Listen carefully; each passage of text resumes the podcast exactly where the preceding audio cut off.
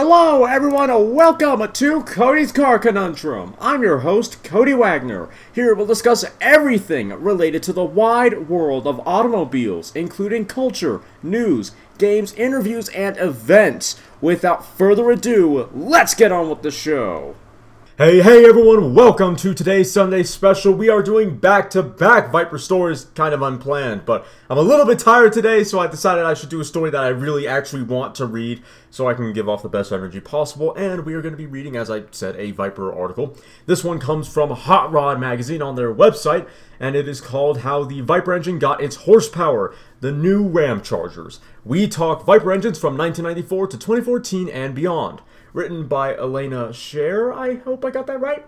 The article came out in June 2016 of 2014. Let's get into it. Chrysler has always had an odd relationship with its motorsport involvement. No kidding. No kidding. Never as officially hands off as GM, nor as destroy all enemies no matter the cost as Ford. Even in the heyday of powerful Pentastar's during the development of the 426 Hemi, there was a relatively small number of engineers working on racing projects. Many of the famous Ram Chargers spent their own time and money to get cars out to the track for testing and grassroots marketing.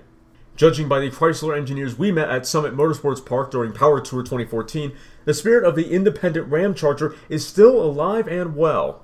There were several Dodge, sometimes SRT, Vipers on Power Tour, and three of them were straight from Detroit, with current or former Viper engineers behind the wheel. We, well, me for sure, but I think the rest of HRM2 really like the Viper. We like its history of being a big American brute of a car and declaring with a V10 roar that Corvettes are for sissies. And we like its current refinement into a modern muscle car. That's I don't like saying that, but I digress. That we glad that we gladly make our daily driver talking about the Viper with some of the men who made it happen was pretty neat, and we sensed some of the same passion and competitiveness that we admire in, in the original Ram Chargers. In shouldn't it be that we admire from the original? Okay, that we admired from the original Ram Chargers in the current crop. These guys take the Viper personally. They're irritated that Dodge isn't out in the fray with Camaro and Mustang, and they seem pretty excited about the upcoming Hellcat Challenger. I wanted to bring the Hellcat down for this, said Viper powertrain engineer Dick Winkles. I think we should have had it here.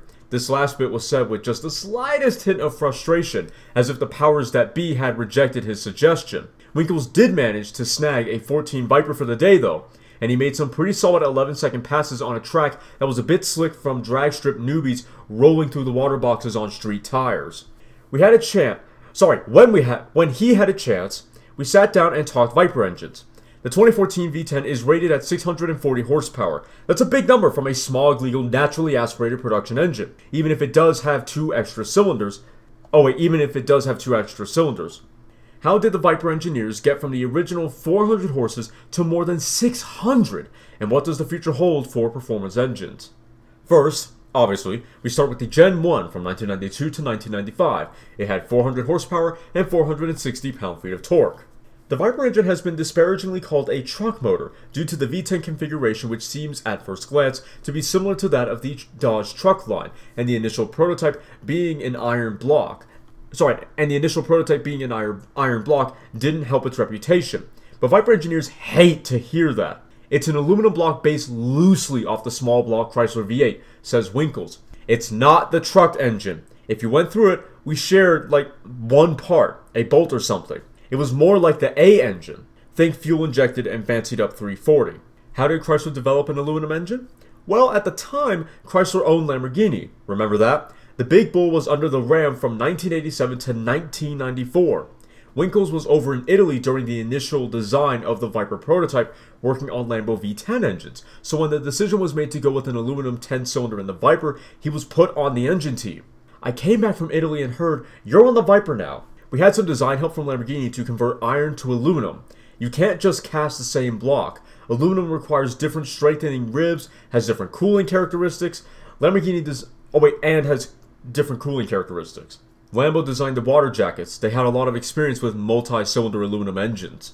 Then we had the Gen 2 from 1996 to 2002. That made 450 horsepower and 490 pound-feet of torque. The Gen 1 Viper was a very solid piece of machinery, perhaps more solid than necessary. The V10 weighed something like 700 pounds. Winkle says the first place they went for more horsepower in the second generation was scra- was I think that's a scraping, was, scra- yeah, was scraping some metal off that big old motor. In Gen 1, we overdesigned everything. It had to be bulletproof.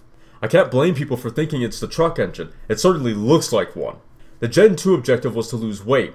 The heads are much more sculpture. I can't remember exactly, but I think we took 60 or 80 pounds out of the engine. Our target was 450 horsepower. We changed cam profiles, it has more aggressive ramps, but no real change to duration and overlap. The main changes were in the exhaust. We had a lot of noise restrictions, and we knew that if we went out the rear of the car, that helps with sound, so no side exits.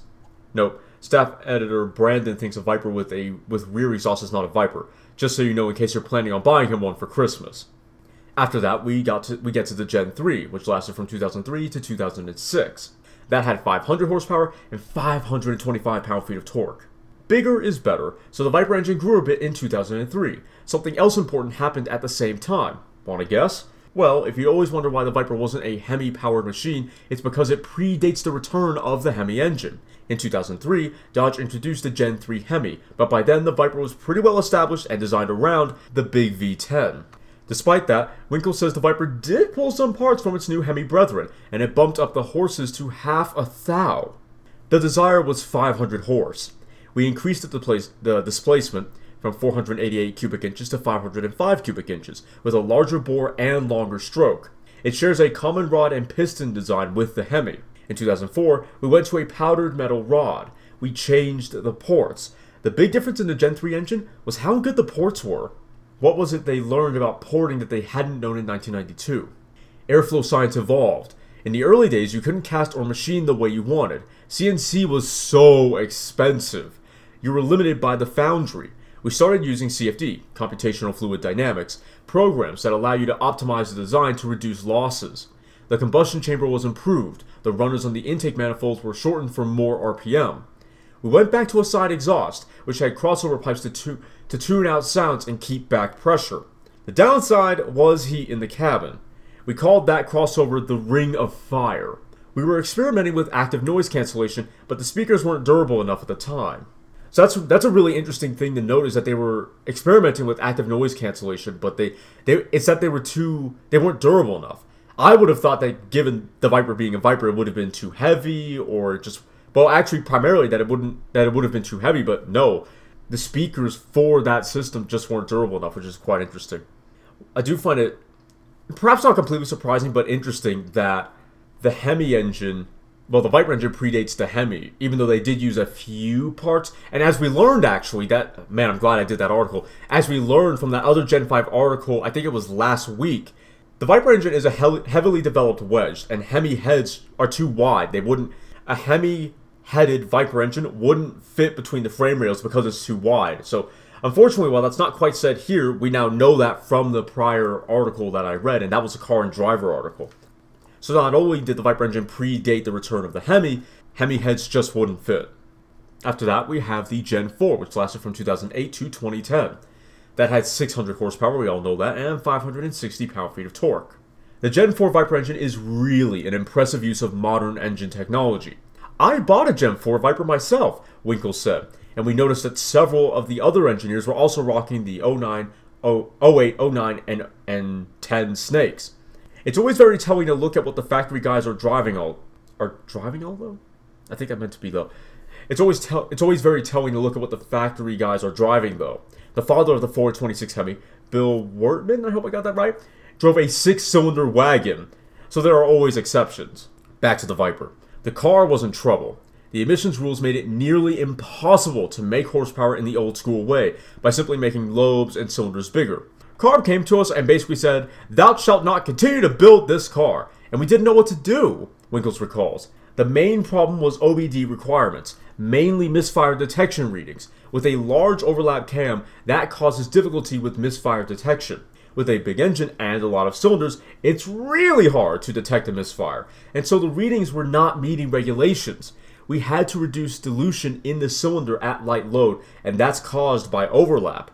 If we went to a fixed camshaft, that would meet the requirements, but we'd lose 100 horsepower, and we could not have the Viper come out with less horsepower than previous years.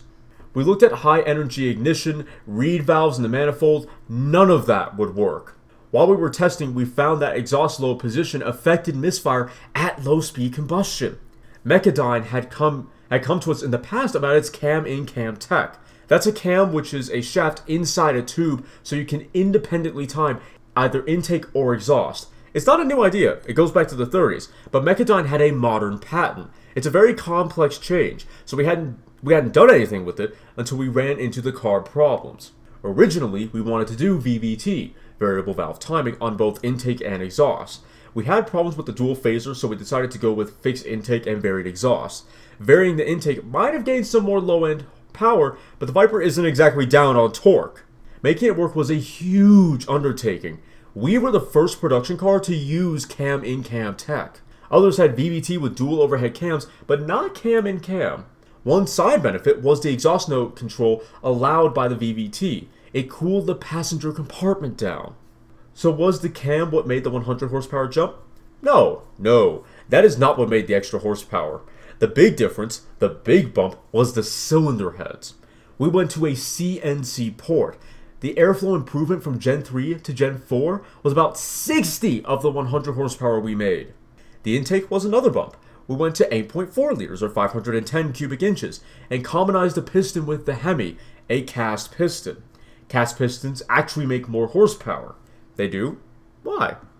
You can make a more complex shape with a cast piston with a multi part mold, but a forged piston can be more durable and has a performance reputation.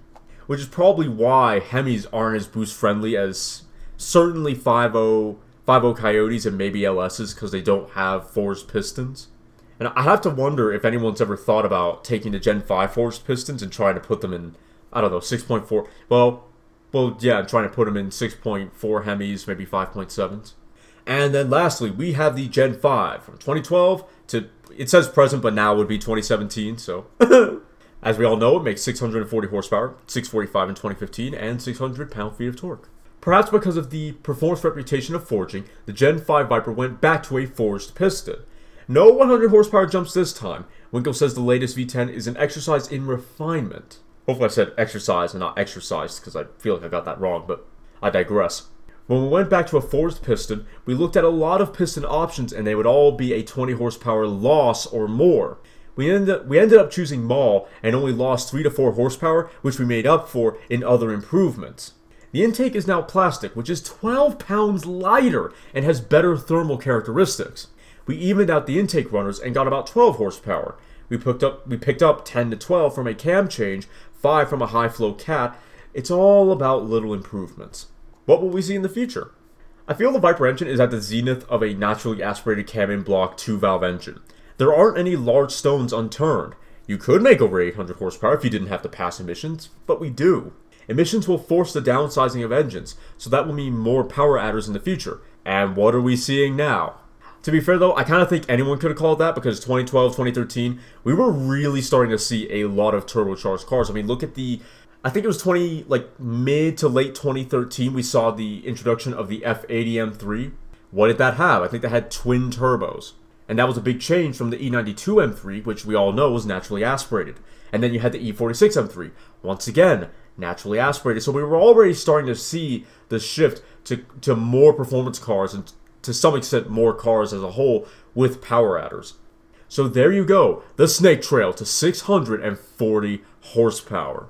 Anyway, though, I do hope you all enjoyed this episode. I hope you found that educational, especially considering we talked a little bit about the engine in that last article from Car and Driver last week. If you did enjoy, then please like, comment, share, and subscribe. Hitting the little notification bell, then all notifications. That way you'll be notified every. Oh wait, well that's if you're watching on YouTube. But yeah, if you are watching on YouTube, don't forget to hit the little notification bell after you subscribe, and then all notifications. That way you'll be notified every time I upload. If I hadn't said it already, please like like the episode, share the episode, and follow the podcast. If you are if you want to listen to this podcast on the road but don't have or want the Podbean mobile app, well then just boot up wherever you get your podcast. Type in Cody's Car Conundrum before you set off, and then choose the episode that you want to listen to. I hope you all enjoyed. I'll see you next time. You've just listened to me probably ramble about some cars if I'm being honest. If you've enjoyed me passionately talking about lumps of metal on wheels, then why don't you follow me on Twitter at CodyCar, C-O-N-U-N-D-R-M, or check out my website, www.codyscarconundrum.com, for articles and other car-related content. If you have any questions or would like to become a sponsor, send an email to drtaffy777 at gmail.com and put sponsor in the subject line. Make sure to follow me here or any other platform so you don't miss out on more full throttle content. Thanks for listening. I'll see you all in the next episode.